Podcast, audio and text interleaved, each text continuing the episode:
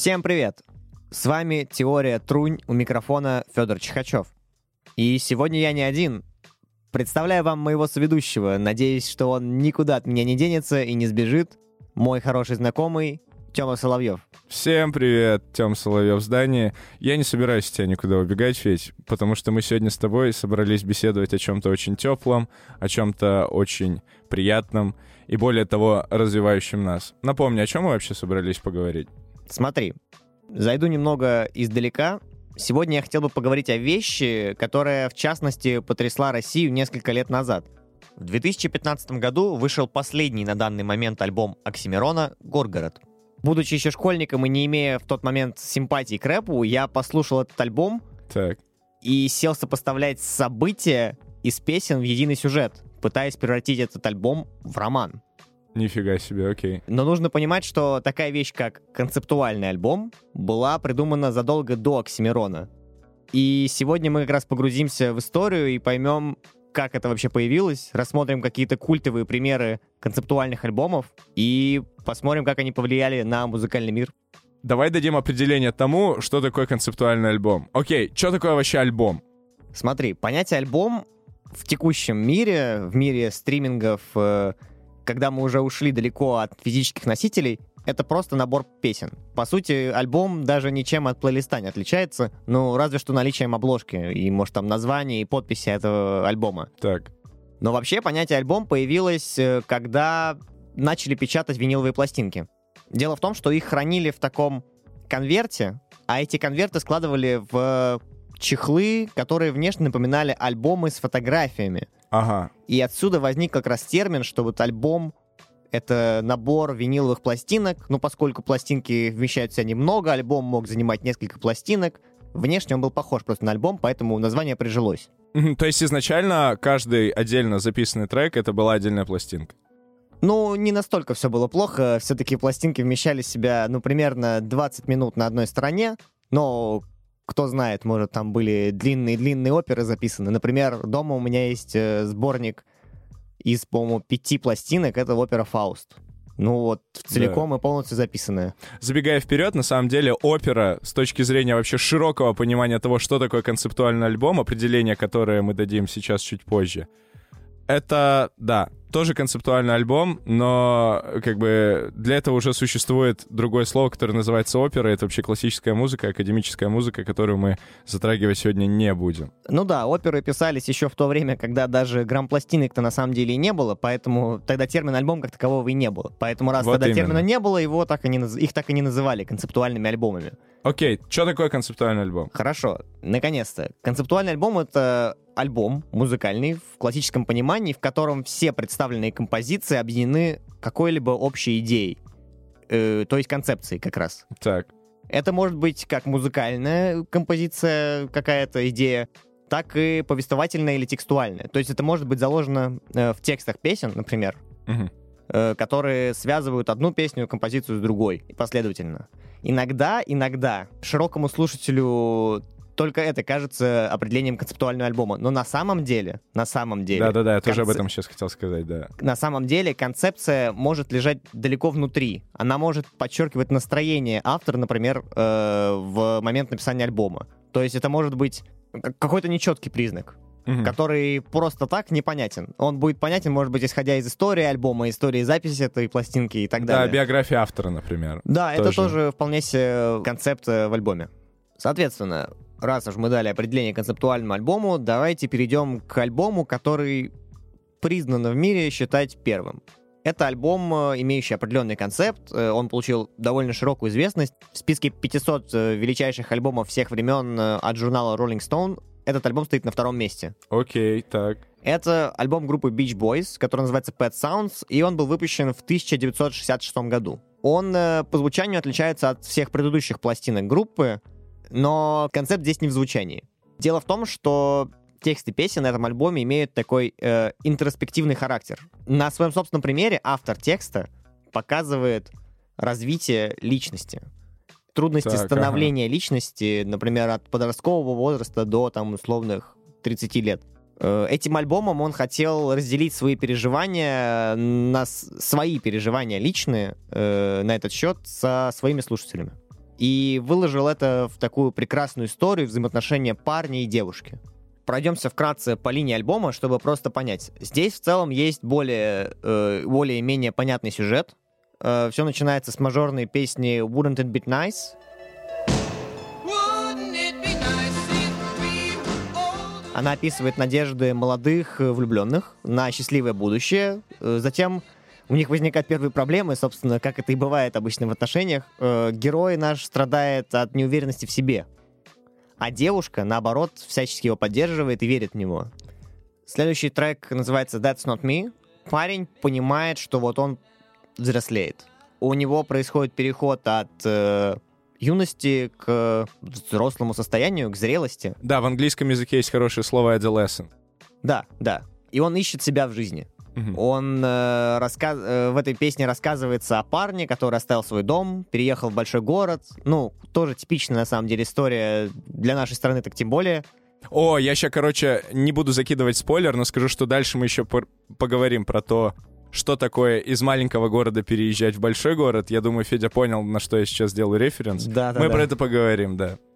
Следующие три песни снова посвящены чувствам нашего героя. Например, в песне Don't Talk ему хочется насладиться каждым мгновением рядом со своей девушкой. Э, просто в тишине, ведь вдвоем им просто банально хорошо. Просто лежать на травке, смотреть на солнышко и так далее. I'm Waiting for a Day — эта песня открывает нам духовные проблемы нашей героини. То есть здесь мы впервые уходим от нашего героя Э, мужчины, геро... героине женщине, она не оправилась от предыдущей любви и рассказывает своему текущему парню, что ей тяжело полюбить снова по-настоящему.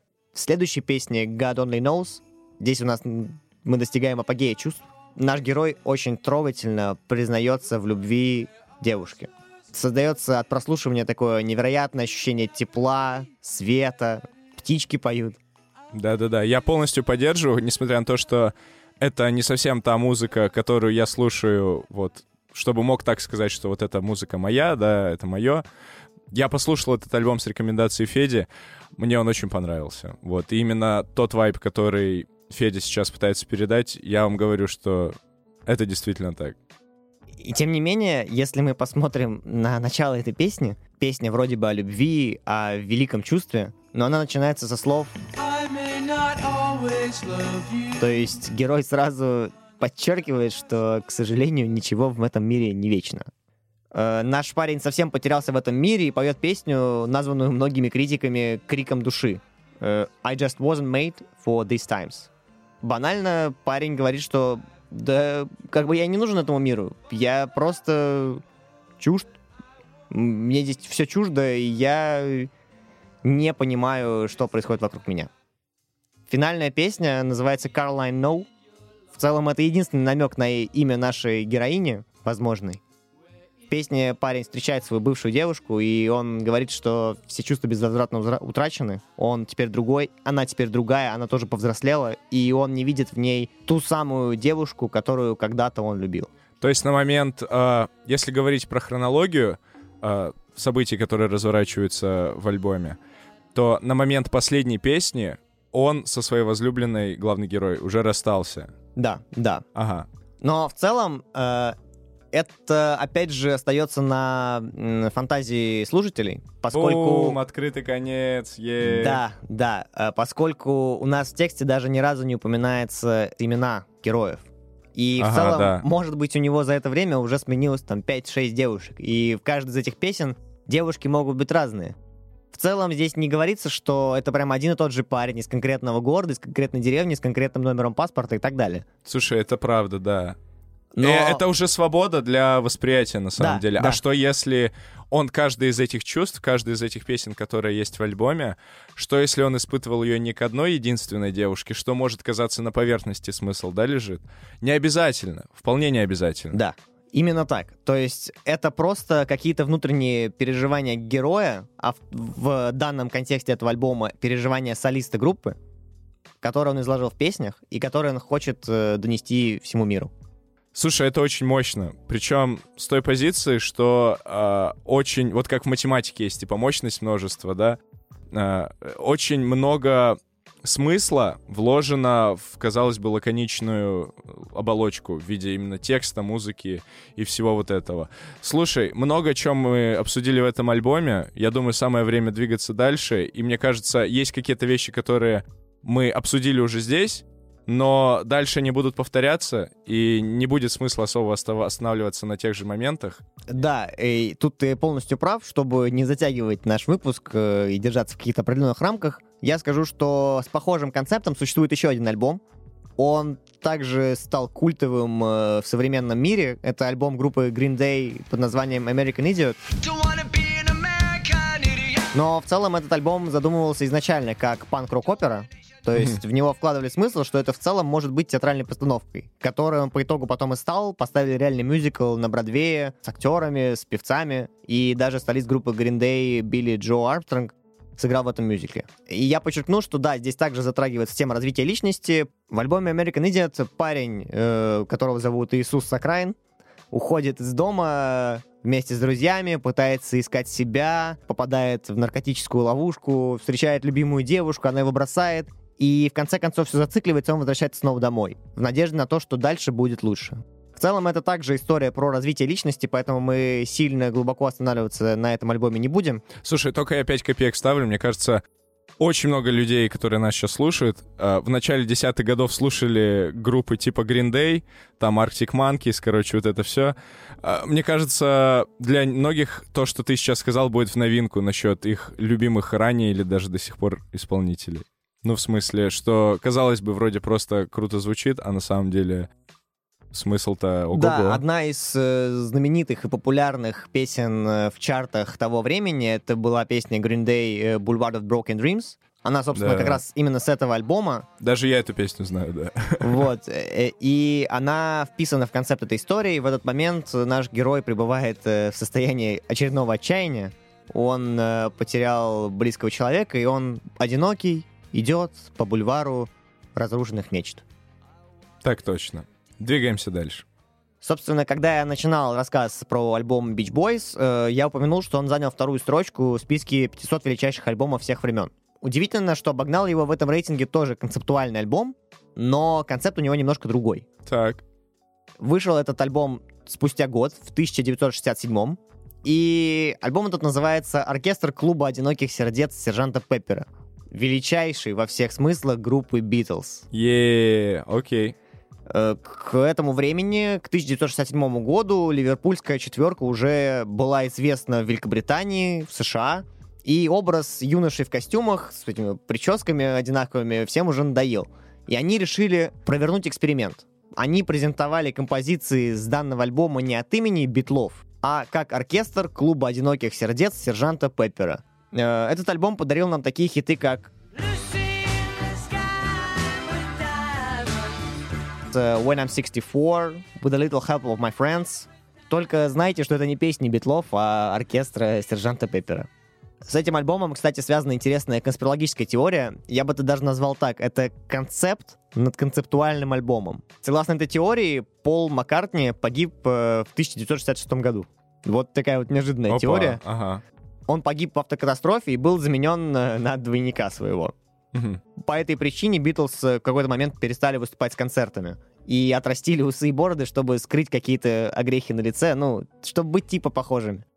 Окей. Сменили имидж, чтобы было не так заметно подмена на двойника. Согласно этой теории, в последующих песнях э, и альбомах битлы разместили множество намеков на смерть Маккартни. Причем из большинства из них э, мало правдоподобные, конечно же. И Сержант Пеппер, как вот первый альбом после якобы трагедии, имеет несколько интересных деталей. Угу. Например, если взять обложку альбома и отразить надпись Lonely Hearts, получится надпись, которую можно трактовать как цифру 1, потом число 1, IX, стрелка и Хидай. То есть 11 сентября или 9 ноября он умер. Нифига себе, окей. А вот эта стрелка, которая там есть, она показывает ровно как раз на пола. Ну, то есть это максимальный какой-то конспирологический концепт, который живет в умах фанатов, обезумевших, которым вот лишь бы дай что-нибудь допостроить.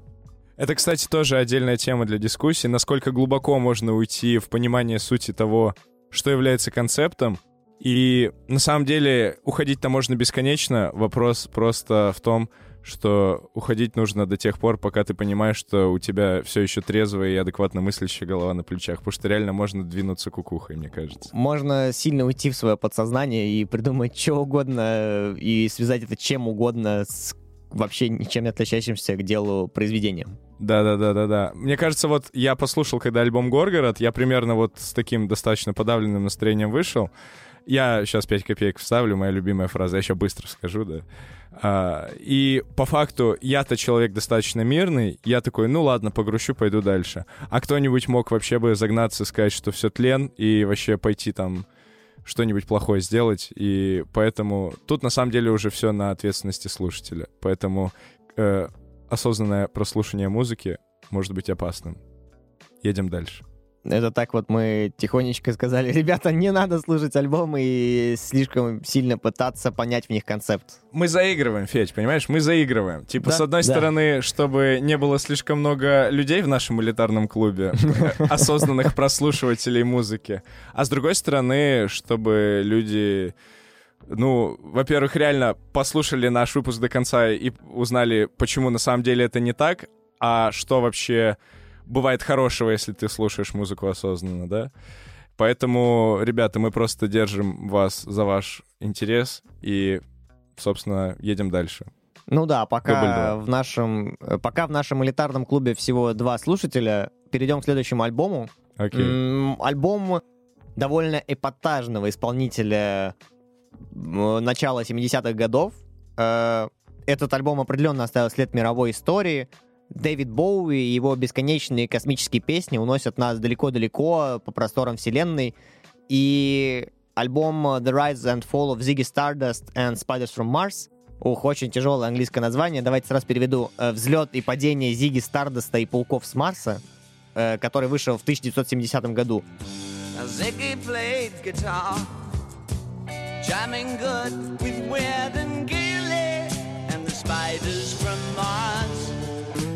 Один из примеров концептуальных альбомов от э, Дэвида Боуи. Ну, слушай, звучит как что-то жутко концептуальное, знаешь. Давай, рассказывай. Смотри, здесь есть определенные переклички с концептом битлов. А, Все песни исполняются от лица андрогинного музыканта, то есть что нам еще даже в России не понять пока. А что это значит? Андрогинные, имеющие черты и мужчины, и женщины. Ага, Э, окей. с неопределенным полом. Знаешь, это как not binary. Окей. Queer person, короче. Ну, примерно, да. Окей. собственно, от лица андрогинного музыканта Зиги Стардоста и группы «Пауки с Марса». То есть в самом начале у нас говорится, что это, ну, можно сказать, э, эпос про выступающую группу с солистом э, по имени Зиги Стардост. Собственно, есть сюжет, причем он даже довольно подробный. Зиги прибывает на Землю, чтобы с помощью музыки проповедовать мир и любовь на погибающей планете. То есть такой элемент э, пацифизма здесь проявляется. Почему погибающий? Заметьте, в 1970 году э, заглавная песня альбома Five Years открывает по истинную причину гибели Земли. Это истощение природных ресурсов. То есть Ага. еще 50 лет назад, ну, нельзя сказать, что предсказал, но подумал о том, какая экологическая катастрофа может случиться в будущем. Дэвид Боуи об этом подумал и записал это в песню. Более того, что еще Карибский кризис 73 года не произошел. Да, кстати, еще не Еще задо- этого. Да, потому что очень много что в Америке поменялось с тех пор, вот, и в мире в целом. То есть тогда впервые стали задумываться об экологичности вообще того э, вида хозяйства, который ведет человек на Земле. А это было еще раньше. Нифига себе, очень круто. Э, Кажется, кстати, понятно, кого наслушалась в детстве Грета Тунберг. Окей. Такой твист я не, даже я не ожидал. В общем, проходя через весь альбом, от первой песни до последней, Зиги засасывают земные увлечения, сопутствующие рок-н-роллу. Что же это? Это секс и наркотики. В И, общем, и он- рок-н-ролл, собственно. ну и рок-н-ролл. Ну, как- рок-н-ролл так, на поверхности. Ну, чисто, да, да. они же были рок-группой. И как типичные земные рок-группы, они попали в этот грешной земной мир. А что если инопланетный рок — это что-то иное, нежели земной рок? И его засосал и земной рок тоже. Это, кстати, интересный вариант. Я говорю, мы тут ловим шизу немного, мы балансируем, мы, мы идем по очень тонкому лезвию. Главное, сильно не углубляться, как мы упомянули ранее. Да-да-да, мы уже об этом говорили. Так, ладно, все. От нас отпустила, едем дальше. Да, в общем, э, после того, как он узнает, что такое секс и наркотики, он приходит в полный упадок, у него разрушается его внутренний мир, он уже забывает, зачем он вообще попал на Землю, Так. и как он сам поет в финальной песне, он опускается на дно. Соответственно, свое ментальное как бы дно. Так и заканчивается история славного Зиги Стардоста, но не заканчивается история этого альбома. Дэвид Боуи очень любил подходить к своим концертам как к шоу. Поэтому он очень подробно описал образ Зиги и вжился в него сам на несколько лет на время мирового турне с этим альбомом. Причем для этого турне он собрал даже отдельную группу музыкантов, которых возил с собой и назвал ее «Пауки с Марса». Здесь у нас произошло столкновение творчества и реальности. Да, слушай, ну вот я не знаю, кто бы из современных исполнителей смог бы взять и рискнуть своей карьерой для того, чтобы вжиться в образ человека или там не человека, да, со своего альбома. Я предлагаю перейти к следующему альбому, тем более, что у него тоже довольно необычный концепт, который мы еще не упоминали. Э, Этот альбом, он не стал особо культовым, но имеет необычный концепт, как я уже сказал. Он называется Songs for Drella. Записан он был Луридом и Джоном Кейлом, бывшими напарниками по культовой группе Velvet Underground. Окей. Причем решение записать этот альбом пришло спонтанно. Давайте сначала поясню, что такое Songs for Drella. Drella — это такое шутливое прозвище Энди Уорхола, совмещенное от слов Дракула и Синдерелла. Серьезно? Дракула Золушка, да. И у него Окей. было такое шутливое прозвище в его юношестве, и он сам это прозвище вообще не сильно любил. Но я бы тоже не любил, если бы меня назвали смесью Дракулы и Золушки. Собственно, решение записать альбом появилось спонтанно. Лу и Джон встретились после долгого перерыва в совместной работе на панихиде Уорхола в Нью-Йорке в апреле 87 года. Песни этого альбома расположены в хронологическом порядке, и они посвящены жизни и творчеству великого Энди Уорхола. Песни можно условно поделить на три группы. Те, в которых ведется повествование от лица самого Энди, от лица третьих лиц, и это также может быть повествование от лиц исполнителей, то есть Лу и Джона, потому что они были довольно близкими друзьями у Энди Уорхола и много знали его жизни и имели какой-то свой собственный взгляд на происходящие события. Э, получается, концепт этого альбома — это музыкальная биографичность. Музыкальное наполнение альбома выглядит довольно минималистично. У нас есть клавиши, гитара и немножко перкуссии, совсем чуть-чуть. Даже вообще гитара без эффектов почти записана. И Может, более того, вокал даже не столь мелодичный, это больше напоминает речитатив. Да, это как раз и есть почти везде речитатив. Но это создает, наоборот, такое чувство эпичности в повествовании. То есть мы Да. больше концентрируемся как раз на тексте, нежели чем на музыке. Собственно, помнишь, мы с тобой, когда обсуждали альбом группы Beach Boys, я закинул такую тему, что о том, как переезжать из маленького города в большой, мы еще поговорим. Альбом начинается ведь, правда? Я просто плохо помню, я его переслушивал недавно. С твоей, опять же, Федь, подачи. Песня называется Small Town. И вот как раз а, минималистичность инструментала и вокал в виде речитатива, что непривычно для рок-песен, да?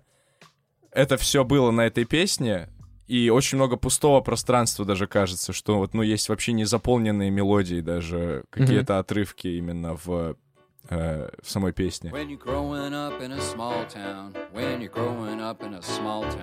И текст, в общем, песня примерно о том, что э, каково это вырастать в маленьком городе, при этом не соответствуя Не соответствуя уровню этого города. Не соответствуя уровню и более того, не зная, где можно себя реализовать в этом городе. Вот так. Мгм. И песня заканчивается такими словами. Э, ну, вообще, там очень много раз повторяется слово small town. Вот, там что-то ту-ду-ду, ту-ду, small town, ту-ду-ду-ду, small town. Вот примерно вот с такой интонацией. И песня заканчивается... Ну, я переведу на русский настолько, насколько я умею это делать с английского. Какой есть смысл, какой, э, какие есть плюсы жизни в маленьком городе, какие есть плюсы жизни в маленьком городе. А, а плюсов всего немного. Это то, что ты его ненавидишь, и то, что ты хочешь оттуда уехать. Оттуда уехать. Ты тянешься за лучшей жизнью оттуда. Ну и в целом, да, ты прав, что в маленьком городе, в таком, в котором родился Энди Уорхол, кажется, это был Питтсбург, Да, была фраза There's no Michelangelo coming from Pittsburgh. Так вот, как раз из такого маленького города, чтобы реализовать творческий потенциал, Энди пришлось переехать э, в более крупные города, миллионники, открывать свою студию, пытаться донести свою мысль большему числу людей. Да, и более того, это песня, которая сходу заставила меня вникнуть в вайп этого альбома, потому что я в свой последний приезд в свой родной город, я не из Москвы.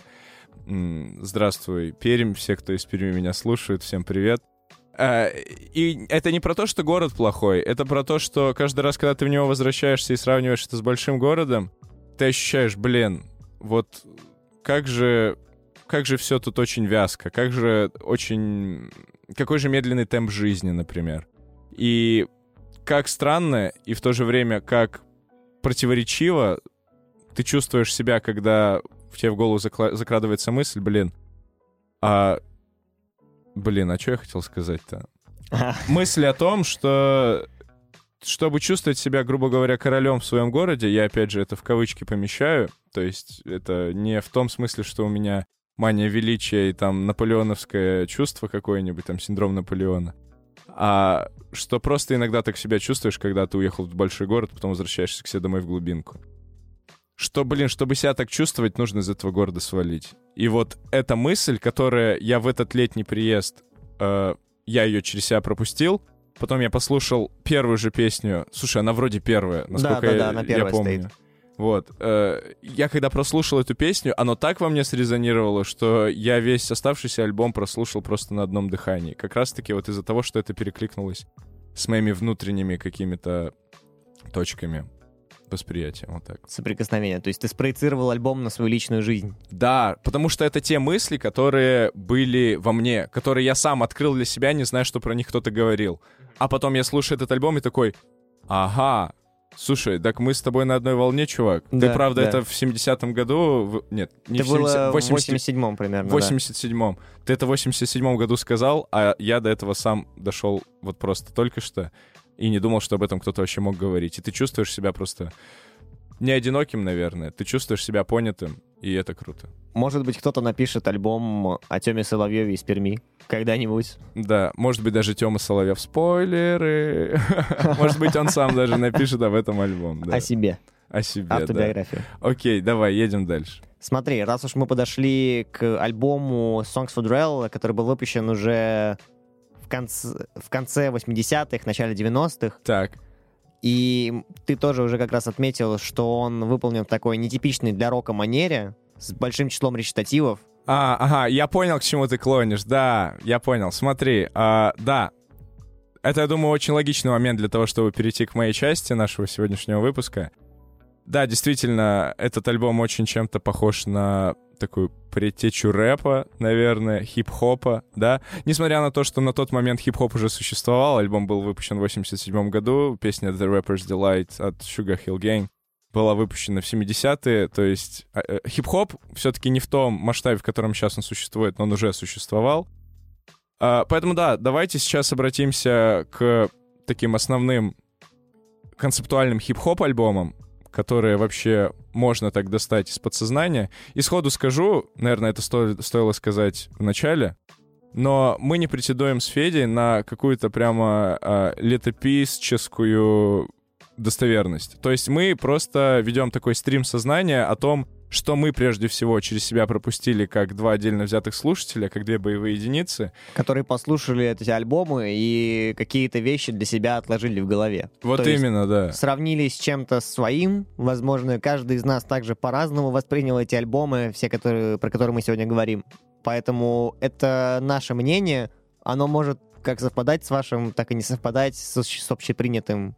Да, Так что- да, да, да. И, но как минимум мы считаем, что во всяком случае то, что мы поделимся этим мнением, от этого плохо никому не будет, а кому-то, может быть, это будет даже полезно. Кто-то, может быть, для себя почерпнет что-то, что он во многом упускал, да, даже в том же, что он слушал. А может быть, он сейчас возьмет, тот, кто нас слушает, или она, да, или собачка какая-нибудь на улице такая услышит нас. Уп, давайте, я послушаю. И послушает что-то что новое для себя откроет. И от этого становится очень тепло на душе.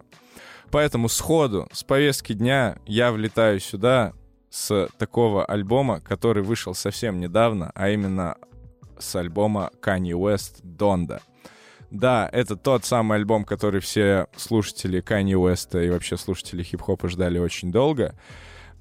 Сколько раз он его планировал уже выпустить, э, и все откладывал, откладывал, откладывал, а потом были три сумасшедшие выступления, которые проходили на Mercedes Stadium, я не помню в каком городе, э, каждое из которых было по факту отдельное, законченное в себе э, выступление, шоу, э, каждый из которых по-своему раскрывал альбом. И во многом надо сказать, что альбом назван в честь матери Канье Уэста, которая трагически погибла после э, неудачной хирургической операции в 2007 году. И вот Канье Уэст, когда это произошло, он во многом винил себя в том, что погибла его мама. Потому что он от нее отбился, стал меньше с ней контактировать. На самом деле она была его менеджером до того момента, пока она была жива, и выполняла всякие рабочие обязанности непосредственно. Из-за того, что у Кани была сольная карьера, он очень мало времени проводил с ней, сам жил во многих разных местах, а мама так и осталась жить в Чикаго, и во многом он винил себя за то, что если бы он был рядом, то этого бы не произошло, и он винил докторов, которые оперировали ее, Э, и в итоге этот альбом, который вышел, во многом был его раскаянием перед тем, что произошло с его матерью, и во многом о том, что он простил всех тех, кого он в этом обвинял, или сейчас обвиняет, в том числе себя, и просто постиг дзен. Можно И- ли назвать этот альбом э, реквиемом?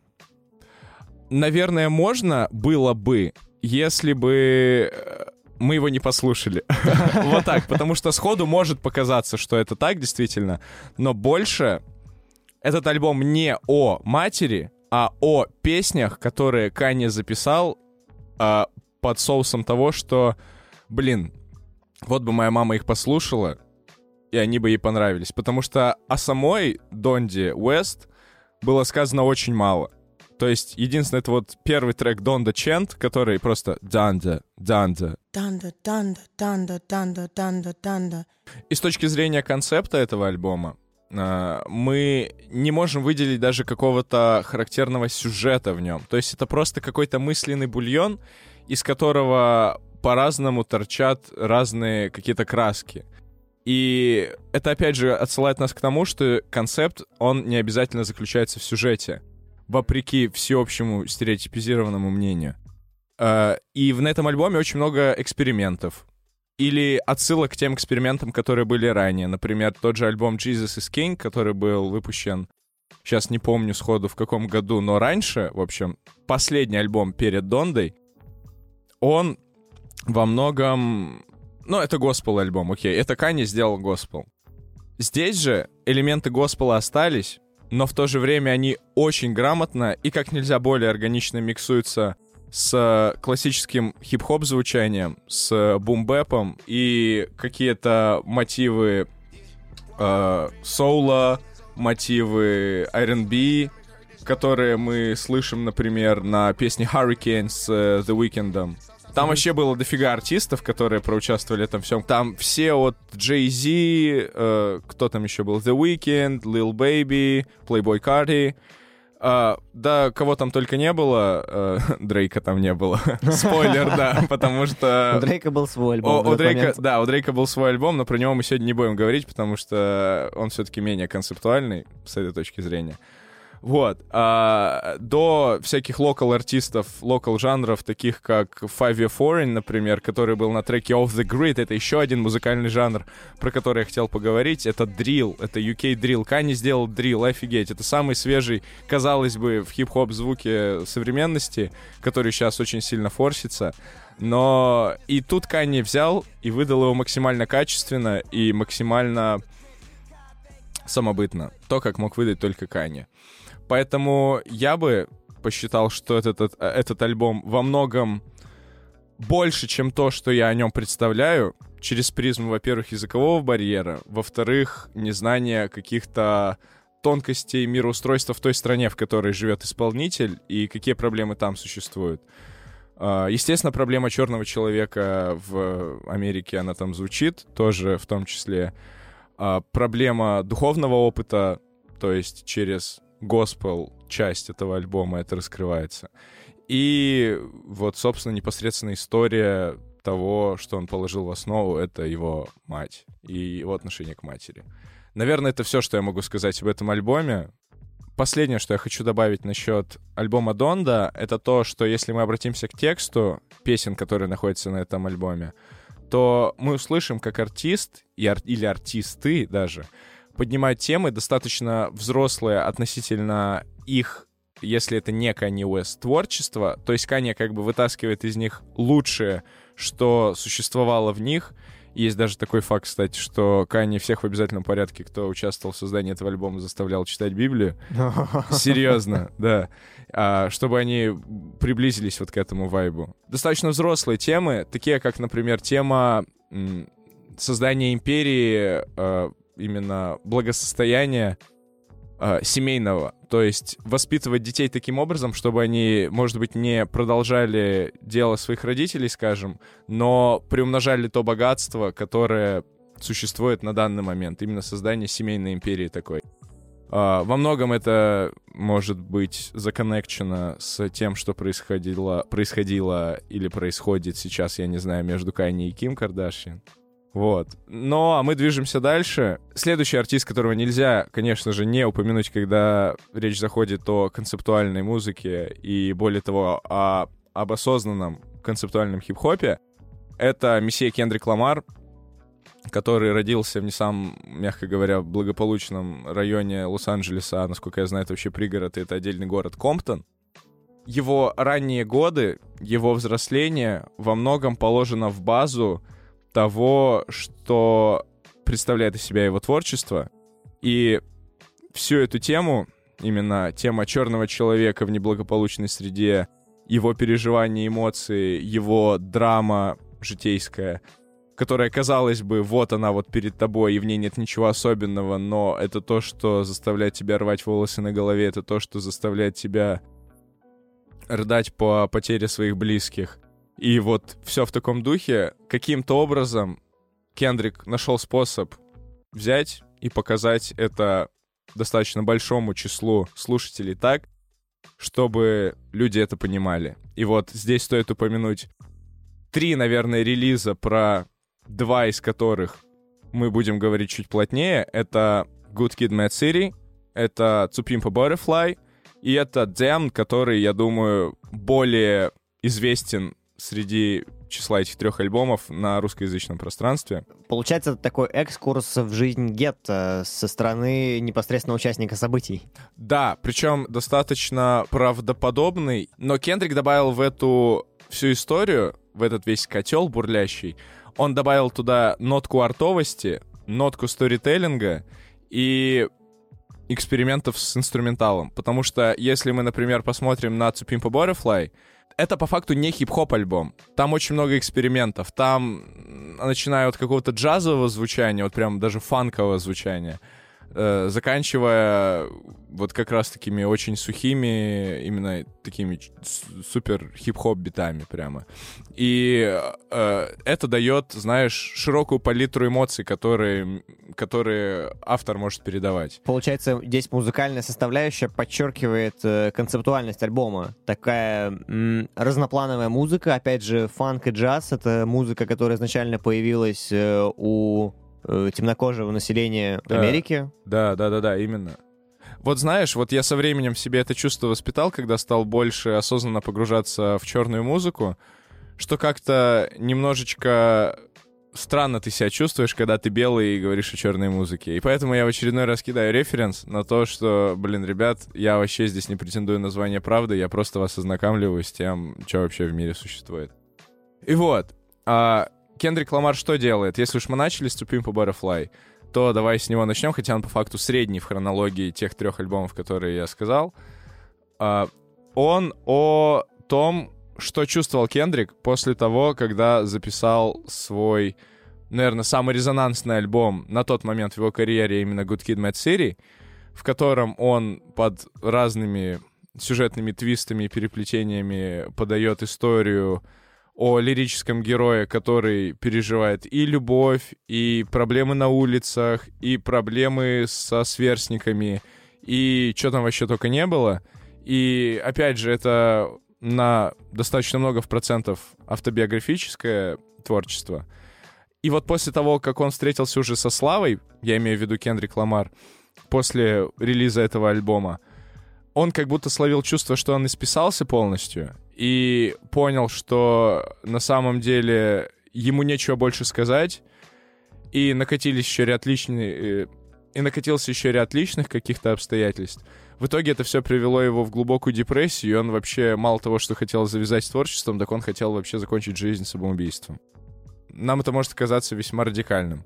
Но Ну да. в его э, системе координат, в его мировоззрении оно вполне могло быть так. Кажется, что человек живет музыкой. Я понимаю в целом авторов, которые пишут, что они не могут жить без творчества. Мгм, понял. Но на самом деле не только творческий кризис на это повлиял, как мы потом услышим.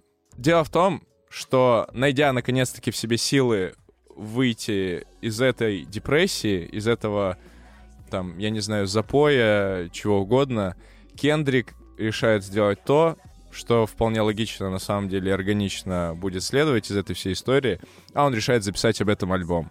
И само название по себе Цупимпа Butterfly говорит о том, что а, у тебя всегда есть два пути, или когда ты, скажем, метафорическая куколка, да, вот если проводить аналогию куколки и бабочки, да, у тебя всегда есть возможность из куколки превратиться в бабочку и полететь, или ты можешь продолжать не вылупляться и в итоге сгнить и, или быть там съеденным каким-то хищником. И это выбор, который стоит перед каждым человеком, и в частности перед каждым черным человеком, который живет в том обществе, в котором он живет. Ауф, цитат великих людей, да. Да, интересная метафора, кстати, получается. И здесь А. опять можно вернуться к теме маленьких людей в маленьких городах. Да, да, да, да, да. Это тоже во многом связано, но это именно специфика жизни черного человека в неблагополучной среде, потому что Кендрик осознанно кладет вот эту тему и только ее в основу своего творчества. То есть он имел в виду именно это. И говоря о черном человеке, э, я думаю, в названии этого альбома как раз было отражено, ну и в самом альбоме, естественно, как тяжело преодолеть этот потенциальный барьер и выбраться из этого общества, чтобы оно тебя не тянуло обратно, раз, и чтобы ты при этом чувствовал себя целостной личностью, не оторванной от своих корней, два. Кем, собственно, кстати, Кендрик являлся. А, и наиболее примечательными в этом альбоме, мне кажутся, песни Alright и предстоящая ему песня You, а, которые как бы являются кульминацией эмоционального состояния, которого переживает, который переживает герой, а, ну, а.к.а. сам по себе Кендрик, потому что на песне You а, сам артист в итоге выливает на себя целый вагон и маленькую тележку грязи по поводу того, что, несмотря на то, что он добился очень больших высот в том, что он делает, на тот момент, когда он уже был состоявшимся артистом, он все равно не смог помочь э, своим близким. И что, например, он говорит, я созванивался по фейстайму со своим другом, но вместо того, чтобы к нему приехать, я всего, всего лишь раз, один раз с ним поговорил, а на следующий день его застрелили. А, он понимает, что хоть он и там условный метафорический Иисус в том мире, в котором он существует, да, в мире хип-хопа, но он все равно не властен над тем, над чем ему необходимо было, над тем, зачем он пришел вообще в музыкальную индустрию. И это повергает его в глубокий кризис, и песня делится на две части, которые разделяются бит-свитчем, то есть сменой мелодии, да. Первая часть, она вот именно в таком достаточно, э, как сказать, не напряженном выливании всяких помоев на себя. И после бит-свитча у Кендрика меняется голос резко, он становится более надрывным, более хрипящим, он практически кричит. И как потом я уже вычитал из истории, оказывается, в этот момент он находился у себя на студии, и он был жутко пьян прямо в стельку, и был в депрессии в жучайшей. И человек, который сидел на звукарском пульте и записывал его, он лицезрел следующее, что человек просто берет и с одной попытки выдает вот этот парт на буквально там что-то он полторы минуты, по-моему, идет или две. Просто вот в такую интонацию он просто орет на себя в микрофон, он плачет, он орет на себя микрофон, бьет там все вокруг себя. И просто человек, который сидел на звукарском пульте, он просто сидел и офигевал просто то, что происходит. То есть настолько, настолько это было эмоционально, что это чувствуется прямо даже через любой динамик, через любое звуковоспроизводящее устройство, которое ты э, будешь использовать, когда слушаешь этот альбом, это слышно. И, как ни странно, такое, казалось бы, максимально депрессивное состояние, уже близкое к суициду, разрешается в песне All Right. На припеве этой песни он говорит такие слова, ну, вернее, на бридже плюс припеве.